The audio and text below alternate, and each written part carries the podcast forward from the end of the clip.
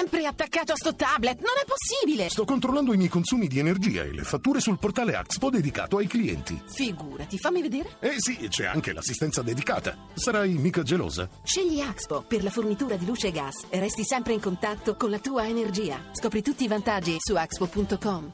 Fischia il vento e furia la bufera, scarpe rotte pur bisogna andare. I primi a resistere furono gli antifascisti, come Giacomo Matteotti, ucciso ben prima della guerra, ma l'inizio della resistenza si fa risalire all'armistizio annunciato l'8 settembre del 43. L'esercito, allo sbando dopo la fuga della monarchia, si oppose ai tedeschi sulle isole greche, tra i primi martiri gli alpini sterminati a Cefalonia. A fine settembre i napoletani cacciarono i tedeschi. Il 4 giugno del 44 fu Roma ad accogliere i soldati yankee che portavano gomme da masticare e musica swing. A luglio il fronte correva da Ancona a Livorno. A metà agosto l'insurrezione di Firenze liberava una città in cui restava in piedi solo Pontevecchio. E se io muoio.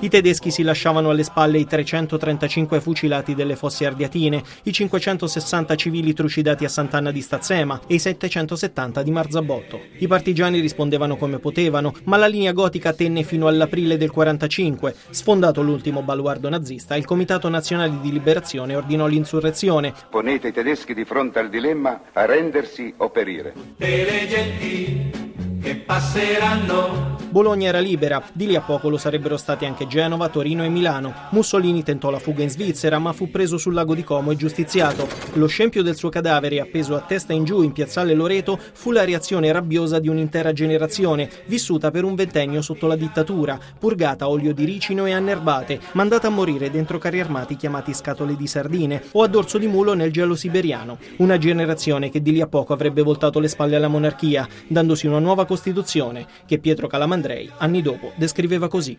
Questo è un testamento di 100.000 morti.